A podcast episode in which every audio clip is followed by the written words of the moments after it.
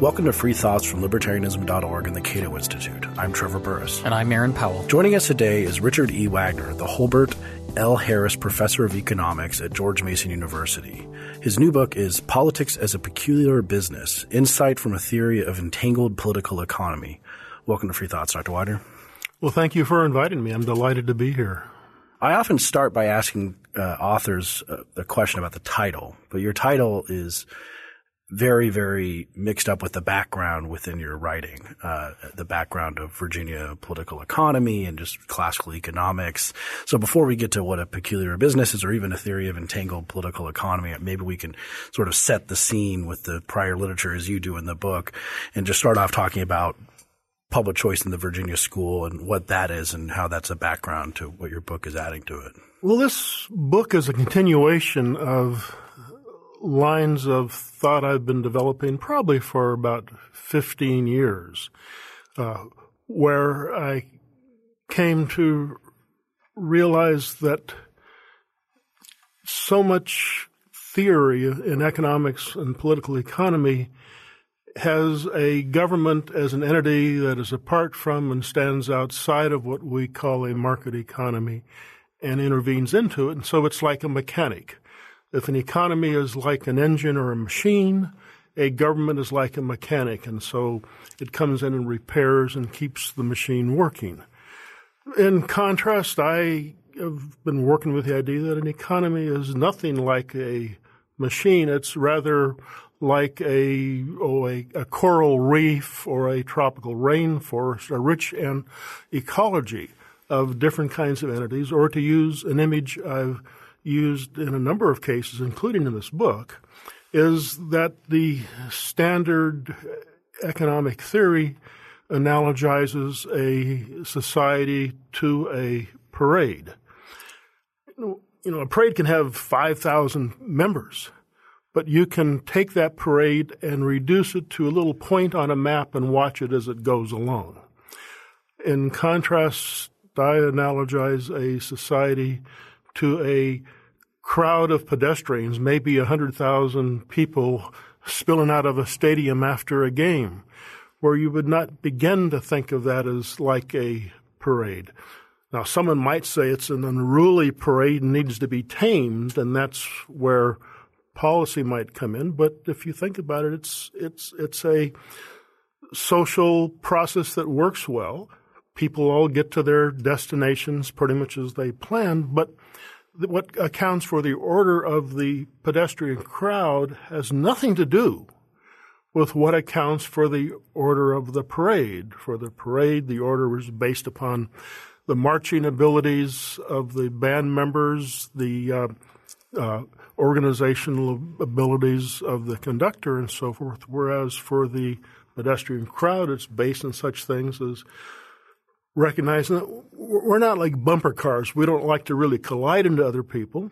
And we have ways of recognizing where people are heading, how to, and in turn, how to increase or decrease our speed. And so you can have people going every which way, and it all works. And so that scheme of thought has been with me for a good 15 years and trying to lay this out in a variety of books and articles now. Well, you have an interesting line because uh, you put it in the context of the Virginia schools I mentioned, and you, the Adam Smith, Carl Menger line of thinking, but kind of going to the parade crowd analogy of a line where you say uh, that the distinction between different types of economists is based on the accounts different economists give for the observed orderly, orderliness of societies, which seems to be some economists seem to co- think it's more like a parade and that the government, and then you have the entanglement part. The government is can come in and just direct it, and they're separate.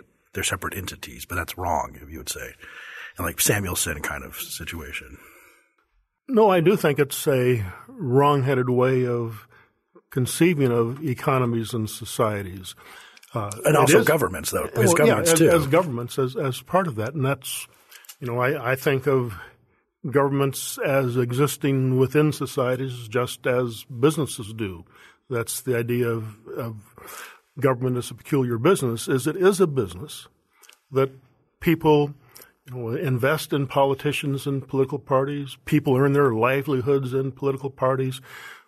Candidates advertise all over the place that uh, uh, it has many of the features of business, but it's a peculiar one because you really can't have any kind of market test for the claims that political candidates make.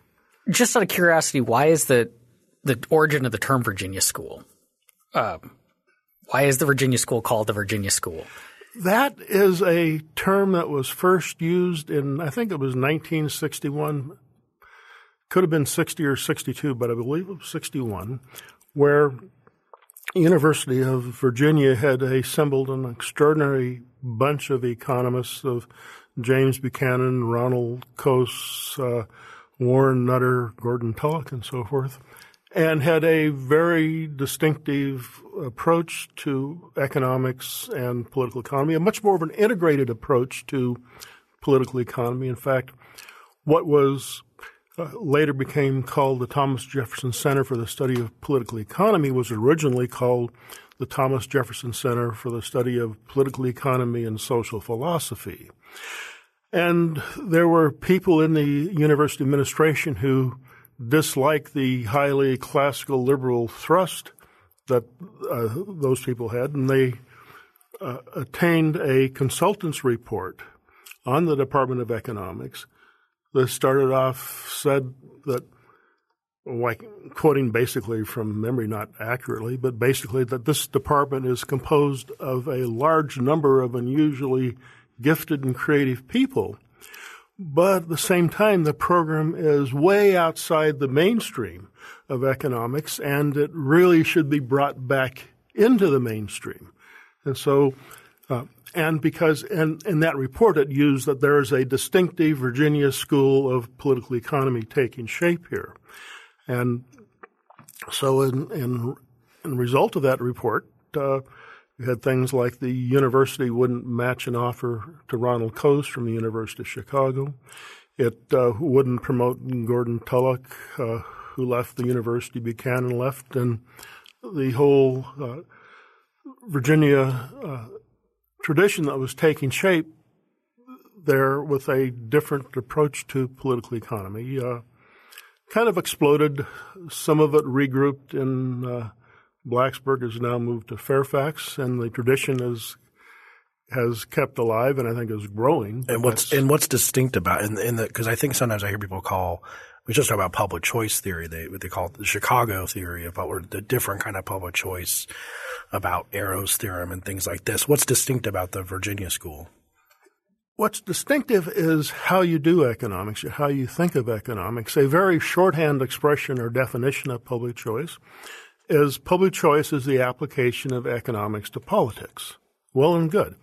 But that still raises the question, well, what kind of economics? Because there's different styles of doing economics, each of which will lead to a different way of trying to bring politics into the uh, rubric of economic theory. The most common form of economic theory still and has been for a, a good century has been based upon notions of economic observations pertain to a system that's in a state of equilibrium.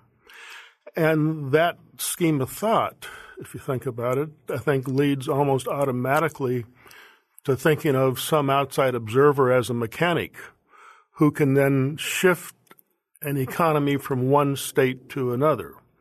Whereas within the Virginia tradition, and which goes back, I think, much more to classical economic modes of thinking like Adam Smith, sees a society as a continual, ongoing development process that really isn't adequately characterized by notions of equilibrium, but rather is more fully uh, concerned with how it is that a set of people who are occupying a relatively contained geographical space can develop institutional procedures, practices, traditions, and so forth that allow each of them to have a good amount of liberty to govern themselves, to determine their own affairs, and yet recognize that we all do live in close geographical proximity, and so there has to be uh, these. There, there is a inherent collective or political element to the uh, to the living together.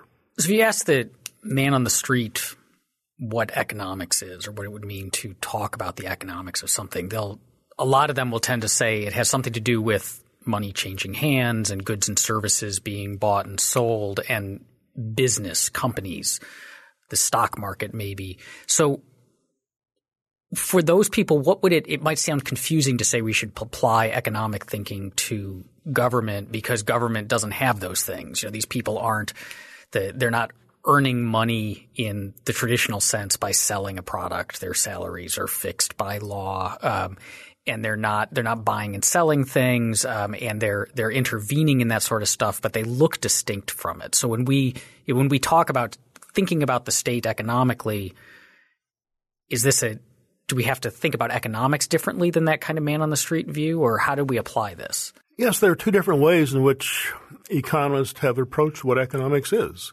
Uh, one way is defined in terms of subject matter. So economics is the science that studies the practice of business.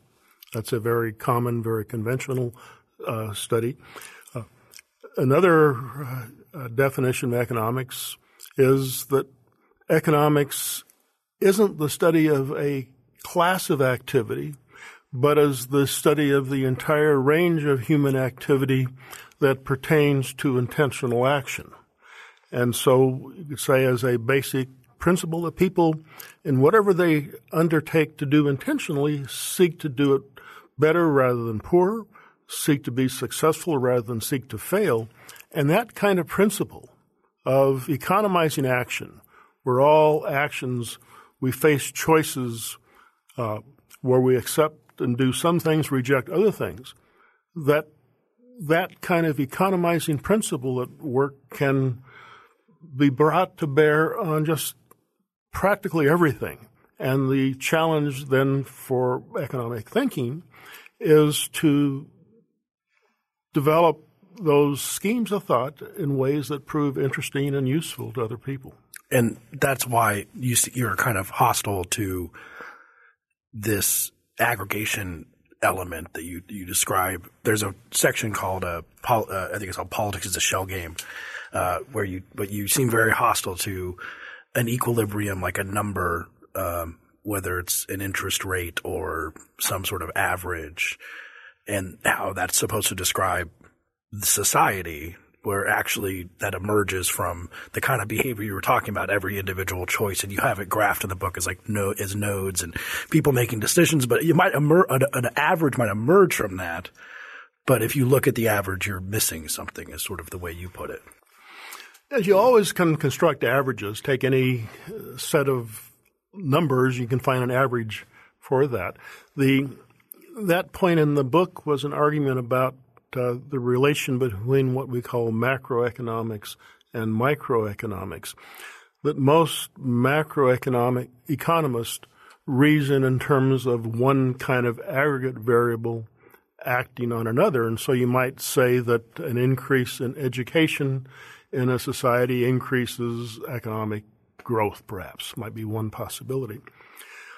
I don't object to that as a statistical observation.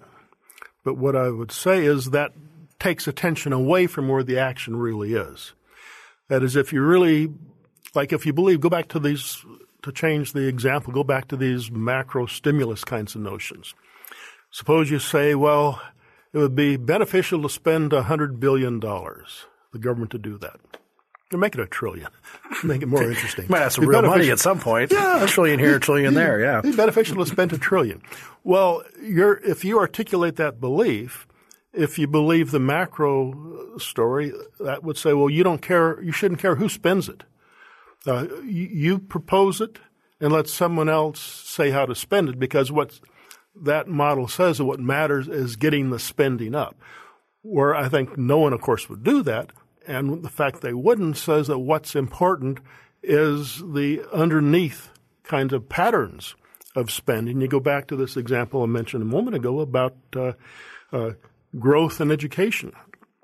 Well, does it matter what kinds of programs, educational programs are supported?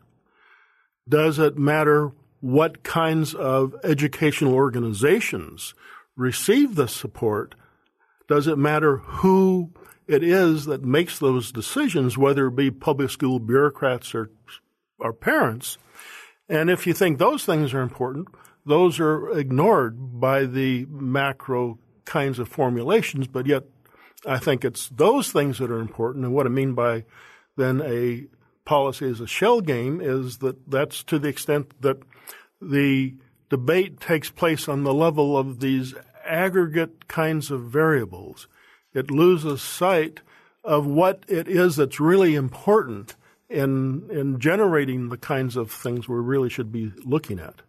This idea of government as outside of the market and not bound by the kind of messiness of the market is pretty pervasive. I mean, you've got so you've got this kind of sophisticated academic version of it that you mentioned of seeing the government as the the mechanic working on the engine, but you also see it more at the folk level whenever you know whenever something bad happens and there's the response there ought to be a law this idea that, that, you know we've we've identified some problem we can just kind of say that government should fix it and then government will fix it um, so can you give an example of how thinking about government economically of applying economic thinking and analysis to government might lead us to conclusions or an understanding that runs against what we might expect from this government as external and as a kind of perfect actor? Like what this this might applying this might look like in practice. Well, first of all, I think one of the uh, concerns I've had and interest I had in not just writing this book, but some of the uh, preceding ones, is a recognition that we all operate with certain kinds of thought patterns in our head. And those thought patterns go a long way towards framing the way we think about things, and that influences the conclusions we reach. And I think the image of of politics as a as a source of mechanics who fix what goes wrong in the private market is an image that has been cultivated for a long time. It's an image that's supported by the predominance of economic theory. The theory of economic equilibrium very much supports that image. And what I've been trying to do and will be doing for quite some time is to try to set forth and develop some of the uh, intellectual tools that that carries forward this alternative ecological kind of image where uh, there are many people, for instance, um, on this point. You know, Adam Smith long ago made this famous image about a, a chessboard and how uh, so many politicians look upon the chessboard and think they can rearrange it. And that, that again, that fits with the image of equilibrium theory. You look at a chessboard and you, you look over at it and you say, oh, Black's position is hopeless. So let's move three of the paces around and make it an even game again. Uh, but what happens if those pieces have minds of their own?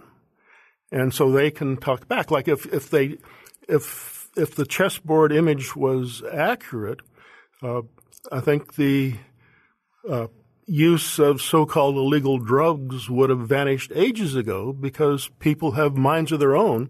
And just because some political officials say that they're going to uh, harass and arrest people if they catch using them isn't going to stop it. It's going to change the channels of commerce that they pursue. And, and it's that kind of idea that uh, I'm trying to incorporate into this ecological motif and saying then that uh, good societies aren't simple matters of a set of politically designated officials uh, re- keeping a machine repaired, but it's a much more of a self-governing kind of interactive uh, process that we have to tend to and think about.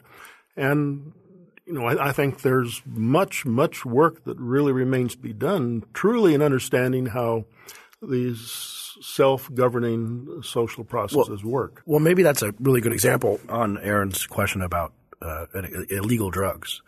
I mean, this seems to be an entanglement that the way of thinking about how to uh, look at markets for illegal drugs is not to think about that the government comes along and makes drugs illegal by just waving a magic wand and therefore, I mean, they're, they're, or makes them disappear. I mean, they're made illegal, but they makes them disappear by making them illegal. They, all they do is change the interaction between certain entities under certain conditions and, and prefer some people over other people. I mean, that's oh, like something you do really good in the book is you, you do a good job being, of being like, if you're in a, a legal regime, you might be a good businessman because you are good at promoting your product, but if it becomes illegal, then different people are better at selling it, and that's the entanglement, the the, the enforcement mechanism of the government with the market mechanism of the drugs. It just it just changes it. It doesn't make anything happen. That's the honest way to do political economy. Is that accurate? Would you say? Yes, I would. I think it's. You go back to square one what we oh, what we observe are people. People have connections and relationships with other people. Uh, some of those people go into political activities, some into commercial activities. They all occupy the same kind of society, and the I think questions become one of what principles might govern the relationships among the members of society. If you go back it was in the late 19th century, there was a British jurist named Henry Mann. Maine, I'm sorry, Henry Maine. Confusing him with Henry Manne. it, goes, it goes back to Henry Maine. Ancient Law. Ancient Law. 1861. It's a great 1861. book. and one of the formulations he had in there was the claim that the, to date, the, the character of what he called progressive societies was a movement – from relationships based on status to relationships based on contract. Now, uh, towards the end of his life, even he was musing a bit about whether that was reversing. Uh, but if you look now, uh, that I think what we we found increasingly throughout the progressivist period actually has been a resurgence of relationships based on status or feudal type of relationships. I think that's a uh, we're finding a, an assertion perhaps of a new kind of feudalism uh, growing as as against a society grounded fundamentally in, in, liberty. And I think if you want to try to fight or counteract that, one of the challenges to understand the sources by which a free society might end up refeudalizing, which I think has been happening. If you look at the kinds of relationships where uh, status based on age, race, gender, whatever creates certain patterns of rights and obligations and duties outside of what do people do through private ordering. Where there with freedom of association and private ordering, you would again find a rich variety of kinds of social formations, but they would be generated uh, through people's uses of their freedom to find associations that they regard as, as beneficial. And I happen to think my, the normative side of me happen to think that's a desirable quality of a society rather than, I don't know, any you saw Downton Abbey or those related things but uh, sure, it was far better to be born upstairs than to be in a downstairs occupation. But on the whole, I think that's a scheme of life that we should be thankful to have left behind. If the lesson from thinking, from applying economic thinking and recognizing the economics in government action is that either it's going to, the government intervening is going to not have a desired effect because people are simply going to route around it. They're going to figure out alternate ways to do what they were already doing that might be slightly more expensive or less efficient, but they're still going to do it just like so like drugs. People are still taking them and still buying and selling them. Um, or it's going to and or it's going to screw things up um, because it's going to create these different sets of rights and obligations that are incompatible with liberty or are going to make us worse off or whatever else, then does that mean that there? What does that say about the role of the state? Does should there be no government intervention then? Is that the lesson of thinking economically about the state, or is there still a role for it in intervening in the economy? We just need to do a smarter job of it. About that, I'd say two things. One is I would say is there's probably nothing that can't be handled through private ordering. So I think in that respect, I would qualify myself as, in principle, a philosophical anarchist in that respect. In that, uh, uh, take any kind of allegation about public goods, externality, and so forth. Every such allegation implies a situation where there are gains from trade, from working out a way of avoiding that situation. Now, how do you work that out? It might be difficult, it might be costly, uh, but still, as a starting point, that kind of situation implies gains in trade. And if so, that would suggest that, uh, you know, for instance, this was, goes back to a long ago article that Ronald Coase wrote about lighthouses that the standard public goods claim is you can't get lighthouses provided. And uh, Coase went and looked, and there were all kinds of instances of lighthouses provided through uh, private uh, contracting. And you, uh, a similar claim was once upon a time made about, well, bees buzz around and pollinate crops, and you can't uh, you won't get enough bee pollination. But Steven Cheung wrote a beautiful piece explaining that exactly how beekeepers uh, formed contracts with uh, both apple growers, clover field owners, and so forth, and developed a, a, nice set of contracts that led to honey being produced, apples being pollinated, and uh, human ingenuity is is wonderfully creative, but there's another uh, side to, I think, human nature as well, which is the ability to uh, convince oneself. If, if someone in the losing end of the deal can can easily convince him herself that uh, shouldn't have lost, and so if you have five people in undertaking different commercial investments two are successful, three are not, and so those three liquidate, they may just, okay, well, I've liquidated my business. Now I either go work for someone else or I develop a new business. That's one strategy. Another kind of strategy is to sign up with some regulatory agency, some politician, to get a grant program for new enterprises by people whose previous enterprises went other, or alternatively, is often the case of many of the actions filed, whether it be for a, uh, a Federal Trade Commission, a Justice Department, and so forth, are actions that are filed by uh, people claiming unfair.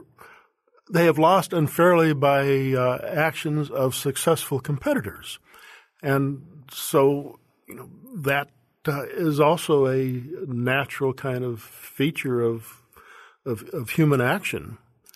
And so when you think about what government might be needed for, you should be thinking about that people will game the system like that. Is that well, at the if, very least? If, if, you're going to want to develop a, an explanation, to give an explanatory account of what we observe going on in the world around us, that means we have to read social life not through some kind of rose colored glasses about uh, liberalism, private property, and so forth, but try to read them through what I would call realistic uh, glasses.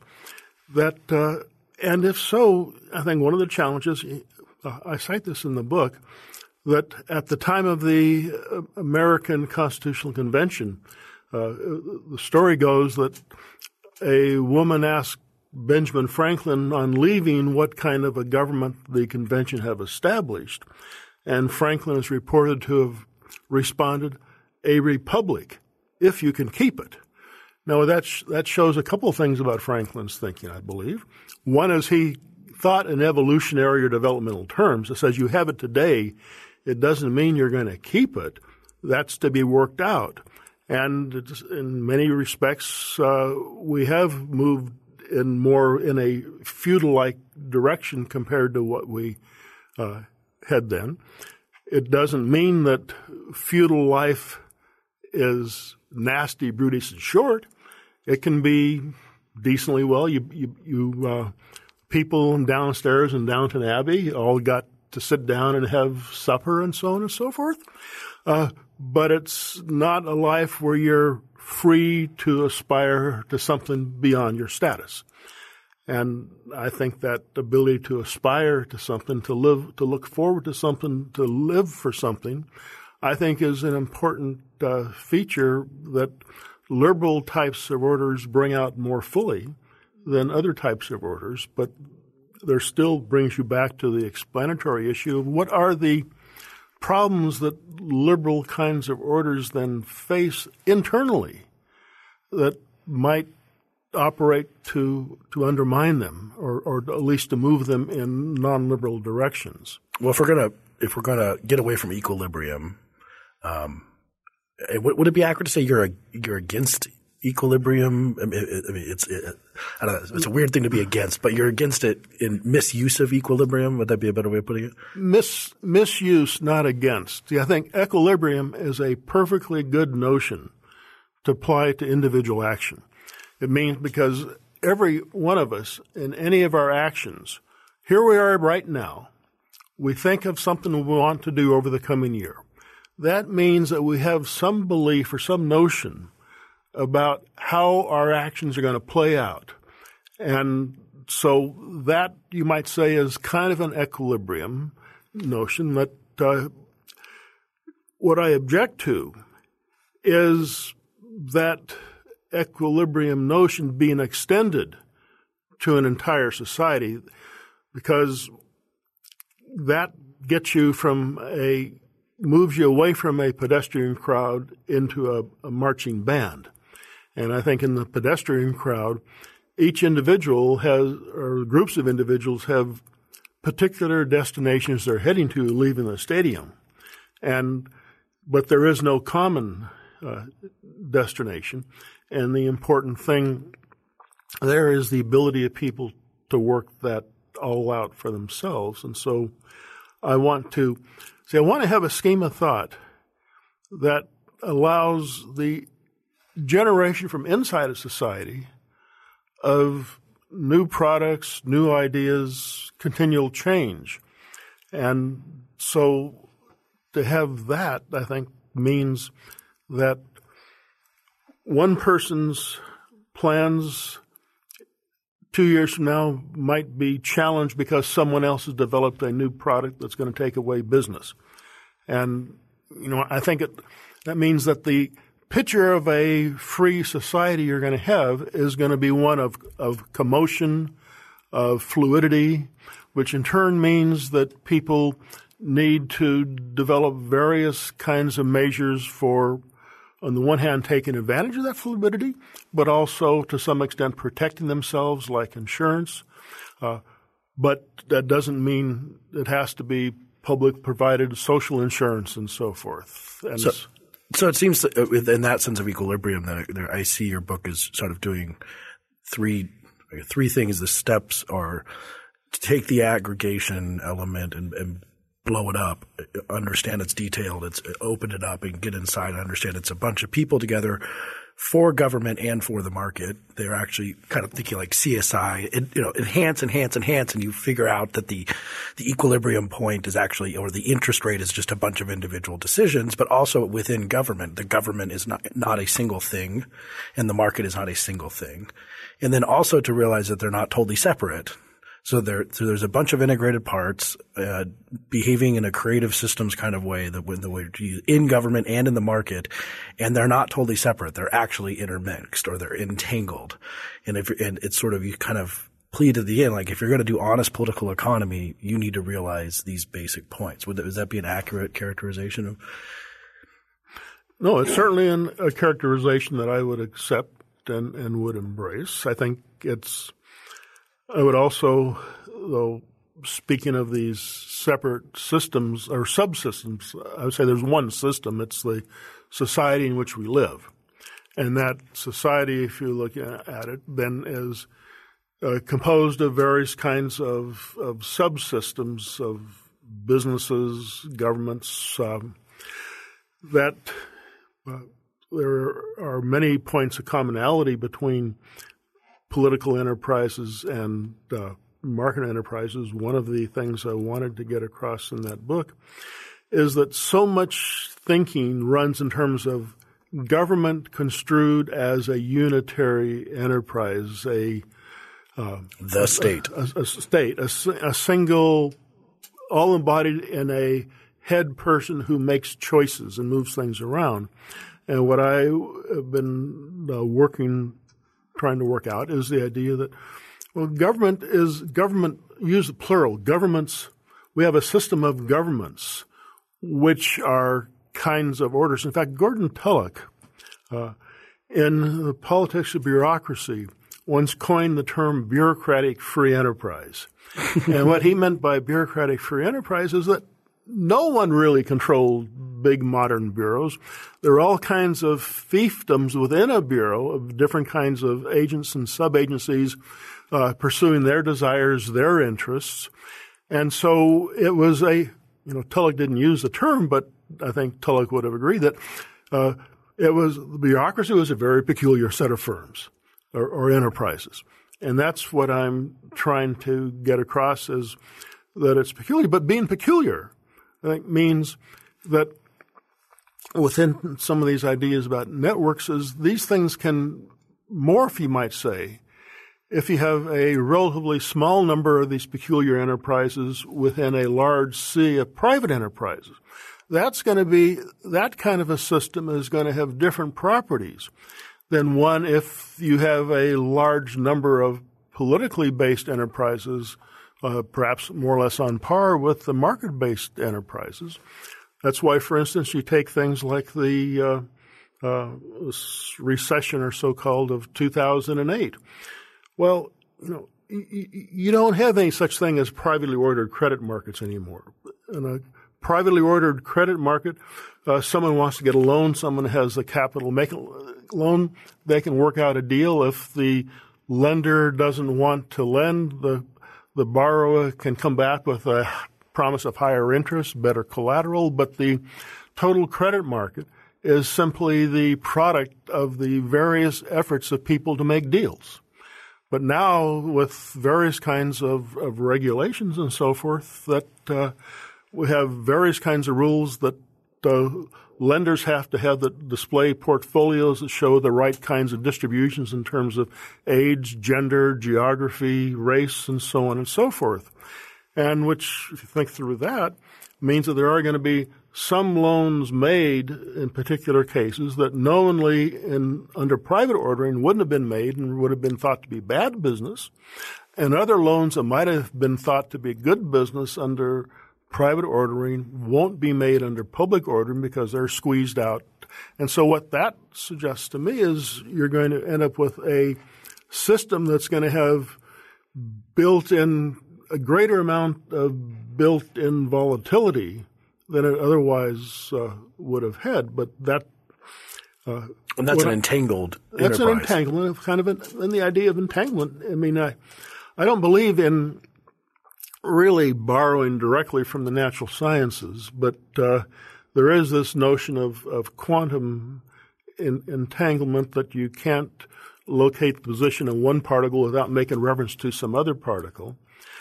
And that's as close as I come to an analogy. But what I mean by entanglement is you look at textbooks on economics, theory of the firm. It says, well, a firm looks at its, its adjusts its inputs and its prices to form a production strategy to maximize its profit or its wealth. But if you look at it the substantive matter, that firms, especially large ones, are going, part of their doing business is going to involve uh, political grants, political exceptions, and so forth. And that's why uh, the, the big location for trade associations now has shifted from New York to Washington and why so many chief executives now travel here on business on a, on a regular basis. It's not because there's any or not because of inputs as we understand them normally are produced here, but yet important inputs are. And that's what I mean by entanglement. At the same time, that uh, politicians also crave support from businesses in, in, various ways that can provide things. And so that's what I mean by uh, entanglement has always been with us. I cite a book by, uh, he's deceased now, but a wonderful economic historian, Jonathan Hughes, called The Governmental Habit. And Hughes looked at uh, economic controls in colonial America, and they were still there, just at a, at a much smaller scale than the way, what they are now. And so that's why I think entanglement will always be with it. I think it's part of human nature, so to speak. But I think, and what I wanted to try to explain here is that entanglement can't be eliminated. It's part of human nature. That at the same time, it can become so densely entangled where the values of the political infuse themselves into the values of the market, the values of the market infuse themselves into the political. There's a wonderful book, and I've been been suggesting too many books, I guess, in this interview, but that's what an academic does. it's a wonderful book by a woman, Jane Jacobs. She too is deceased now, but she had a book called Systems of Survival. And what she laid out, and I think it's wonderful, is that a well-working society requires an interaction between two types of moral syndromes, which she called a commercial syndrome and a guardian syndrome. She also coined the term monstrous moral hybrids to refer to what happens when uh, commercial people get involved in politics and guardian people get in, involved in markets. And, you know, I, I think in a way, what uh, this book tries to do is to lay out in, in an economic uh, theoretic manner a kind of a, lo- a logic that does two things.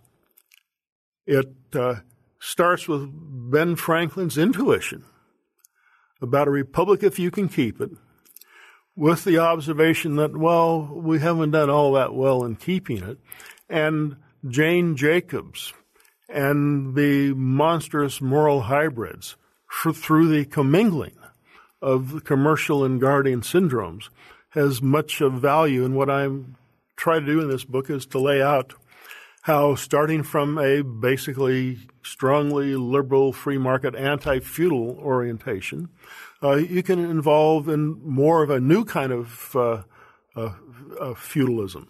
So really curious how what you said just now seems like it might be response to one of the more common criticisms of markets that we hear from our friends on the political left – um, or a way that they're maybe mistaken in how they approach thinking about government and markets. Um, and so, going back to the when you said that if if we had a purely private system of providing loans, like there are some loans that are being made under the current intermingled system that wouldn't have been made if we had purely private actors, and there are other loans that would have been made if we had private actors.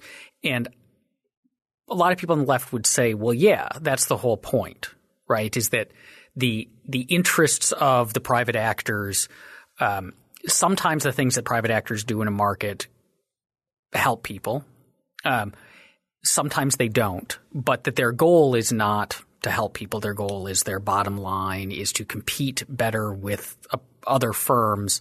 Um, and so if it happens that providing the loans – providing good loans that help people align with that, then that's what happens. And if not, and so what we need is the state to come in and say, look, there are people who are deserving of loans, or there are loans that shouldn't happen, regardless of profit motives. And so we're going to step in and fix things because we are the difference between, according to the people on the left, the market is that the market is individual pursuing their private interest and the state is this more unified thing that's pursuing the public good. And so you need to counterbalance the one with the other.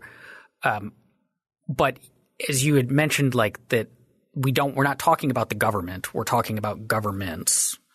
Um, and that you said bureaucracies are these peculiar firms.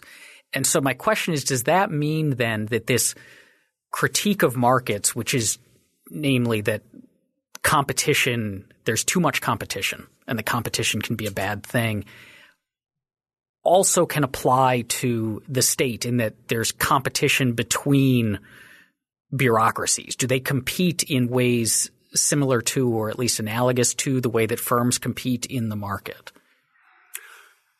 There certainly is an, an, analogy in competition. I think the analogy goes back to individuals. All people uh, form their various kinds of plans and schemes, some on a small scale. Some people just want to be a, a good uh, husband, good parent, and uh, do their job well uh, through their days.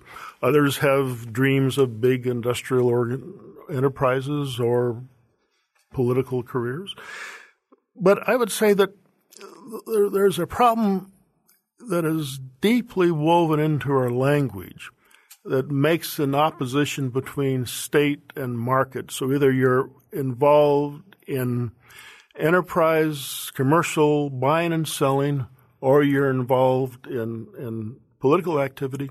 And that kind of dichotomy uh, is a scheme of thought that takes all kinds of normal human sentiments and values out of commercial activity and sweeps them into the political. Whereas if you ask how do societies really operate, that there, yeah, there are uh, profit-seeking enterprises. Also, we find uh, is a whole history of very successful entrepreneurs and enterprises doing things like endowing foundations, establishing various kinds of eleemosynary enterprises and activities that I think in large, to a large extent represents, well, I don't want to give motivational accounts. That's not my business, but there are many kinds of motives that might lead someone. Some of them might want to just endow monuments to their own perpetuation, but I think many of them also feel a kind of a gratitude, especially perhaps uh, people who came up on their own bootstraps, so to speak, who, uh, after they've had some success in business, often like to try to help others. That uh, the state is by no means the place where you find concerns for people who seem to be misfortunate, unfortunate, and so forth. That this is also a quality that you find a, a lot of, of, of people sharing those beliefs. And that's historically has been one of the uh, uh, uses of, of wealth has has been um, you know sure it's easy enough to find these instances of I don't know hate to cast aspersions but like the Paris Hiltons of the world who uh, just seem to just dissipate their wealth but you also find uh, huge many others who are involved in in trying to uh, press beliefs, causes, uh, their visions of good societies, and so forth. And so I think uh, we've underestimated the social value of the creation of wealth and the work that wealthy people can do. And I would also, when I'm on this topic, register the objection, not to you, I mean, but the objection out there that says, well, people who want to keep their wealth to, for their purposes are somehow, what's the word, stingy, uh, selfish. Selfish, yeah, that kind of thing. But what could be more selfish than a politician, political candidates saying, I want your wealth to do with it as I choose when I haven't made it? and and to use that to achieve political power. To yeah. use the because that's the other part of your like. Not only have we underestimated the social value and charity and elements of the market, we seem to have overestimated the people in government. That they're just they're people who have com- their competitive ex- advantages, speaking to people and promising to give someone else's money to someone else and getting power because of that. So, so they're not great people either, but this is where they want to be. So when we're comparing the two, we're just talking about two flawed systems that we need to just compare honestly. Yeah, we should never forget that politics is fundamentally about the acquisition of power. Now, all politicians say, I want power because I want to do good. But how many politicians have you heard say, I want power to do bad? I mean, even Adolf Hitler said he was going to make the world a better place. Joseph Stalin, Mao Zedong, all these butchers all said they were going to do good with their power. That's again what we should expect. But uh, I think our historical experiences show us that sometimes, yeah, sometimes power will will be used for benefit, but mostly not. I just happen to think that power won't ever go away. It's it's inherent in the human drama. And what we should be engaged in is trying to work out what kinds of arrangements which power can do less less harm than other arrangements. Thanks for listening. If you enjoy Free Thoughts, please take a moment to rate us on iTunes. Free Thoughts is produced by Mark McDaniel and Evan Banks. To learn more about libertarianism, visit us on the web at www.libertarianism.org.